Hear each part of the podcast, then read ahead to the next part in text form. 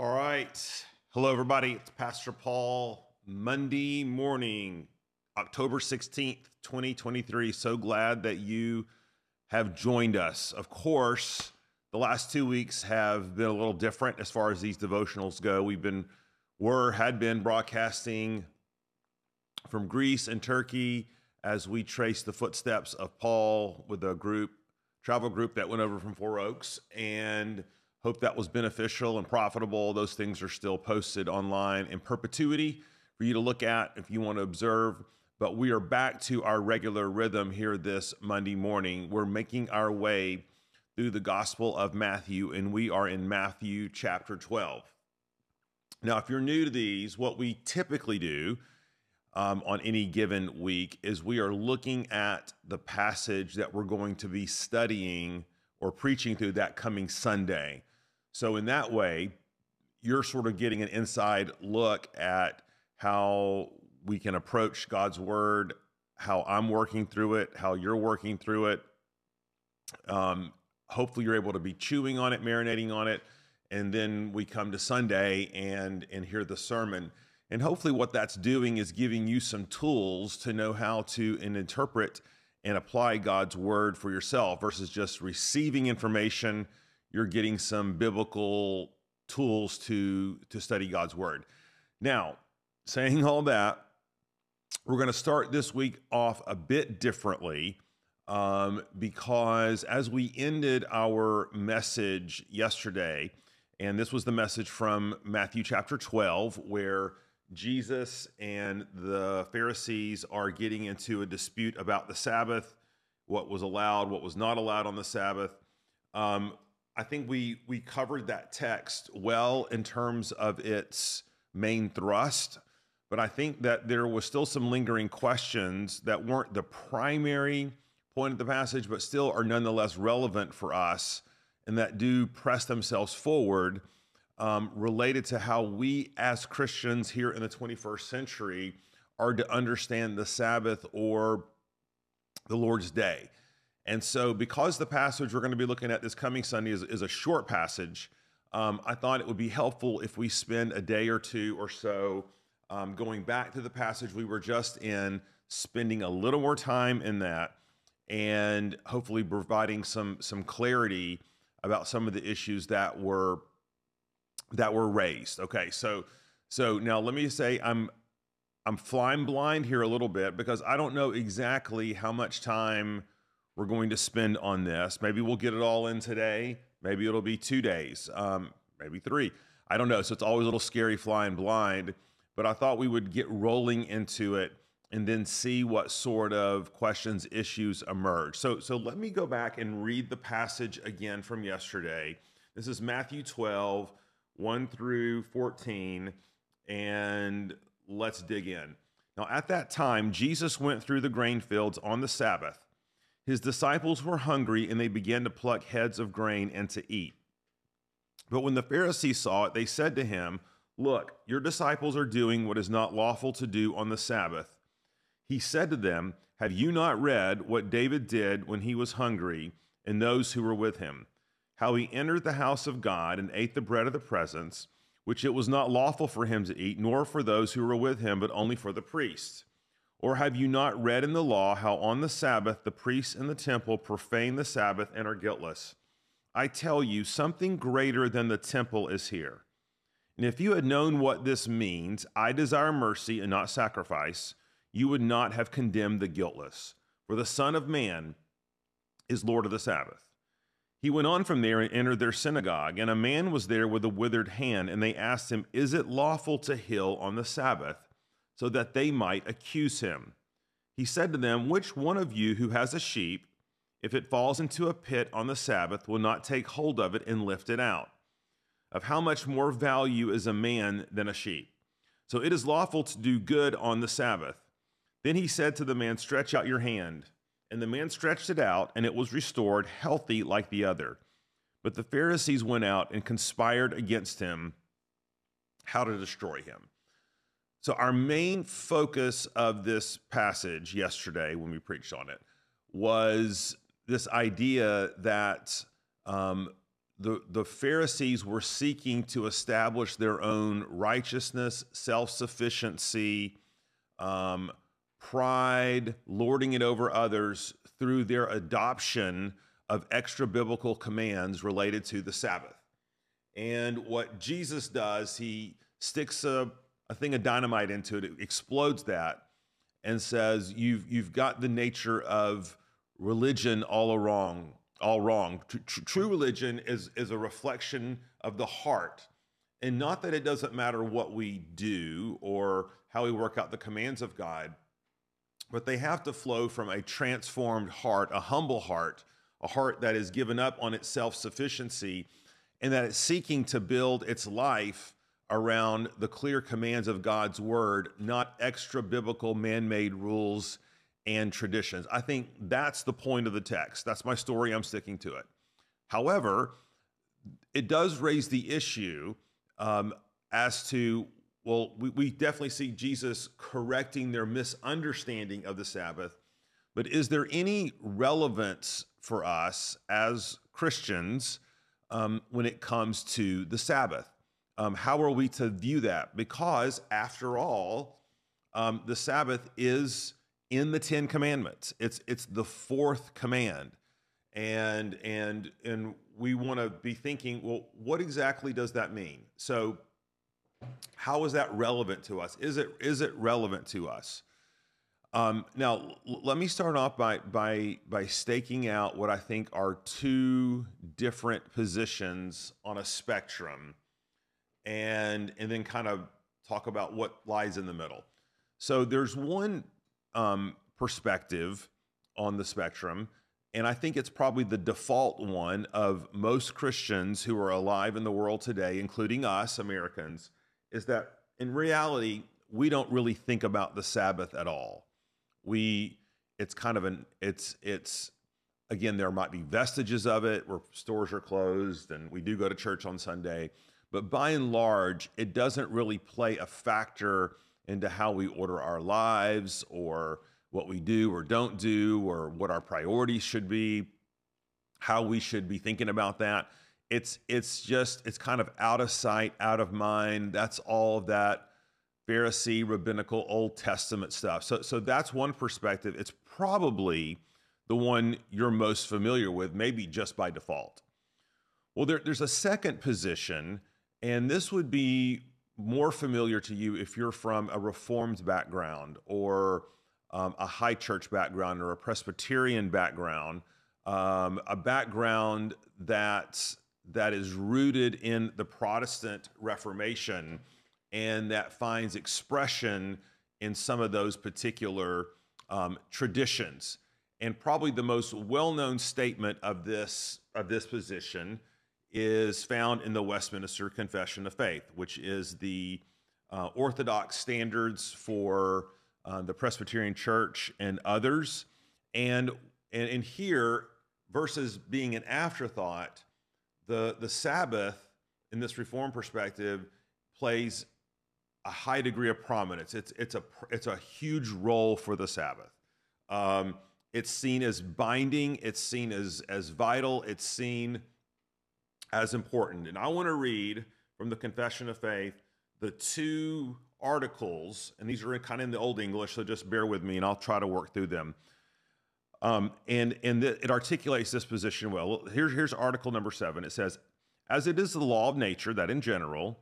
a due proportion of time be set apart for the worship of God.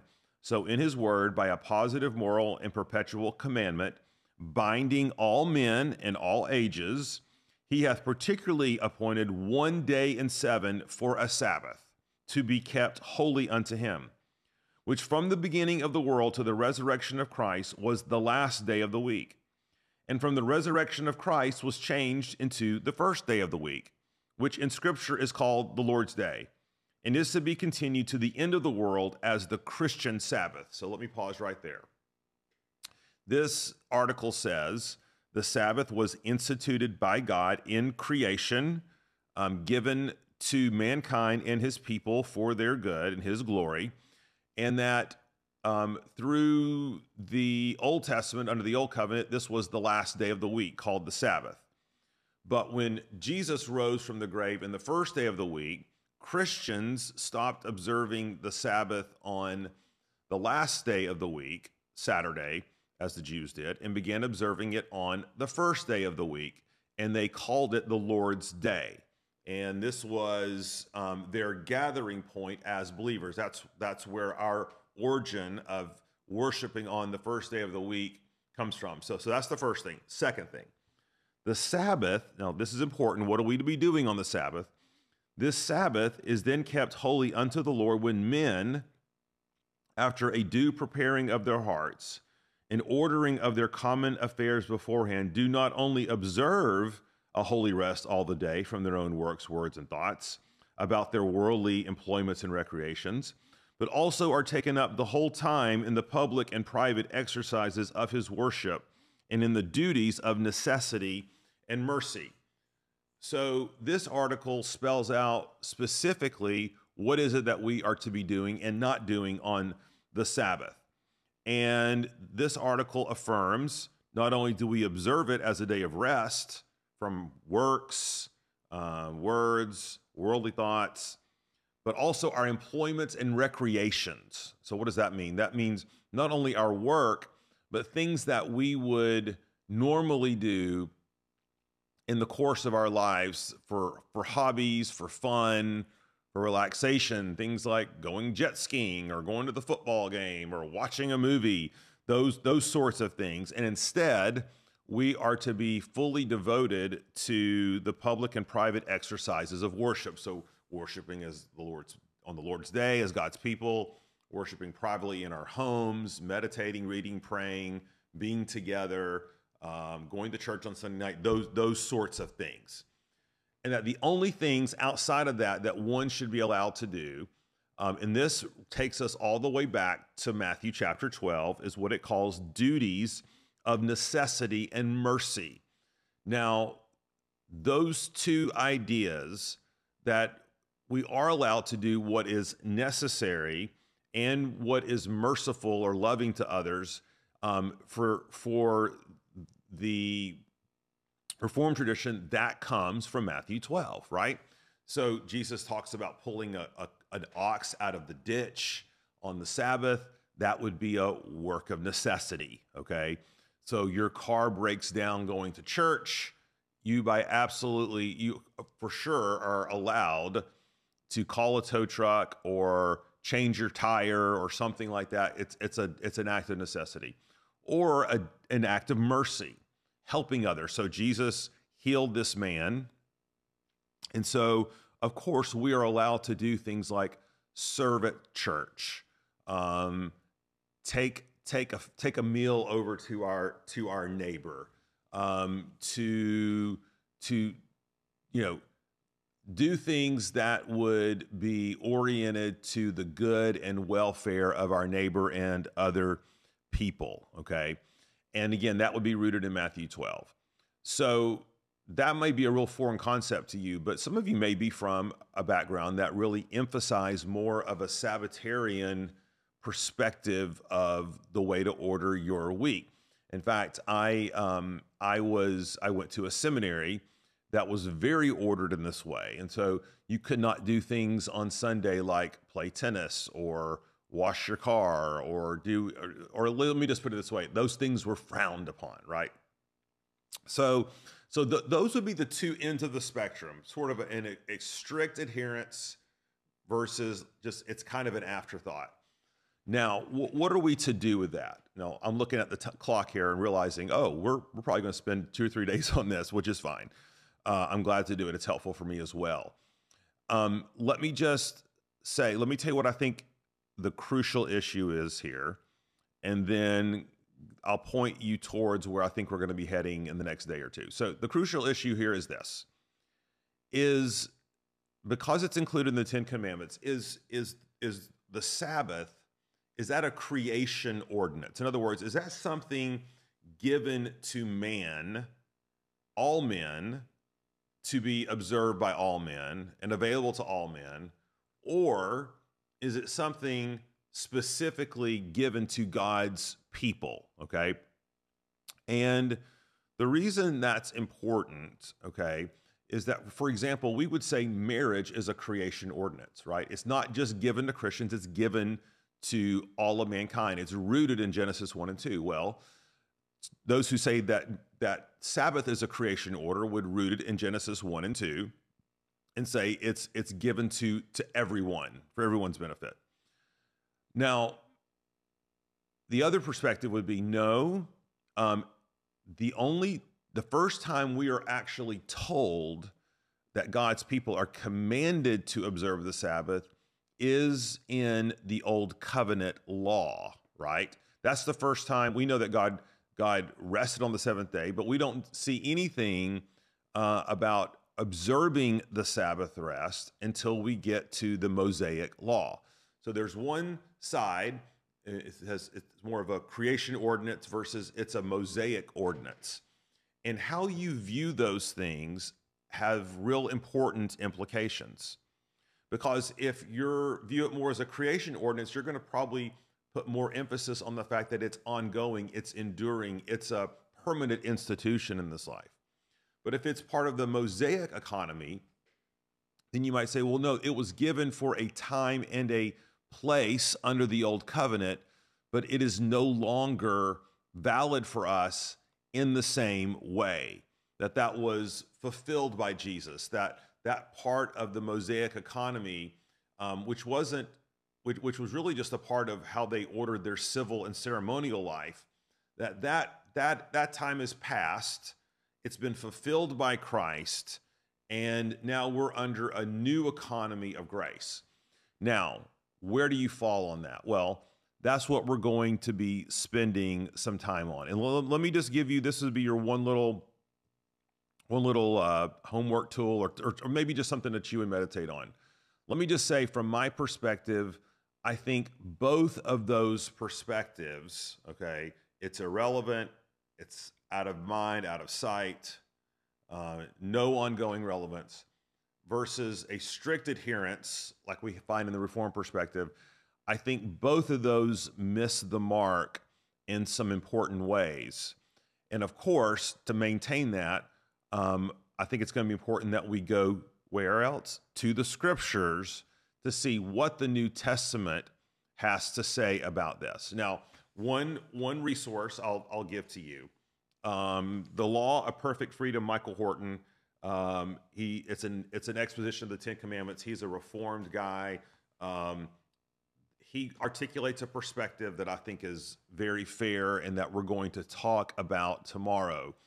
But but I know this this devotional today has been a little pedantic, a little teachy.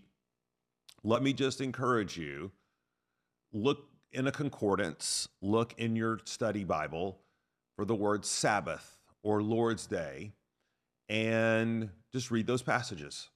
See what they say. Sabbath, you're mainly going to you're you're actually going to find that word in both the Old and the New Testaments. You're going to find the Lord's Day um, in the New Testament related to Christian worship read those passages, make note of what it says, and then we'll come back here tomorrow and dig in together. Let me pray.